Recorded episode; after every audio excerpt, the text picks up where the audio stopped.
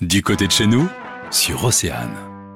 Un jeu de cartes basé sur la stratégie, baptisé le 3-5-7, vient d'être imaginé à Rosconvel par une famille, par Johan et Audrey Bâton précisément, qui projettent de l'éditer prochainement grâce à un financement sur Kengo. Et pour en parler avec nous aujourd'hui, nous accueillons Audrey Bâton. Bonjour. Bonjour. Alors vous avez dû créer déjà un premier exemplaire, ne serait-ce que pour pouvoir le tester et pour imaginer la règle de ce jeu de cartes Tout à fait. On a fait d'abord ça euh, sur l'ordinateur vite fait. Euh, et on, on découpé, on a joué avec les enfants, et puis les règles ont évolué au fur et à mesure des parties en fait. Et euh, chacun a mis son petit grain de sel en disant bah non, euh, faut faire comme si, bah non, faut, faut enlever euh, cette partie de la règle, c'est trop compliqué. Euh. tout s'est fait en famille en fait. Je vois que pour jouer au 3-5-7, il y a des chiffres partout. Alors rassurez-moi Audrey, pas besoin d'être fort en maths pour jouer à ce jeu de cartes. Du tout, en fait tout a été écrit sur les cartes. En fait, l'idée c'est de plus avoir de cartes à- pour gagner la partie et vous surenchérissez euh, sur le voisin en fait à chaque fois. On peut y jouer jusqu'à 8 joueurs, c'est ce que vous m'avez confié.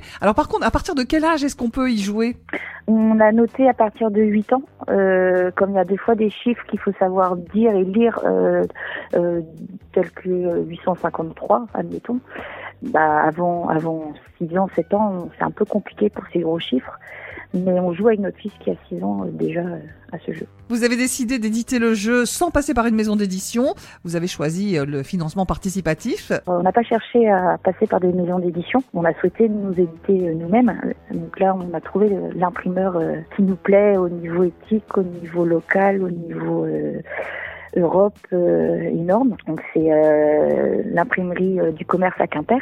Et pour ce faire, on a lancé une cagnotte sur Kengo. L'idée, c'est juste que le jeu puisse exister et qu'en fait, euh, il y ait euh, 500 personnes euh, à pouvoir y jouer en fait. Et le financement sur Kengo, ça dure jusqu'au 11 novembre, je précise. Audrey Baton, merci d'être venue sur Océane pour nous présenter votre jeu de cartes, le 357. Merci à vous. Bonne journée. Pour en savoir plus, rendez-vous sur oceanfm.com.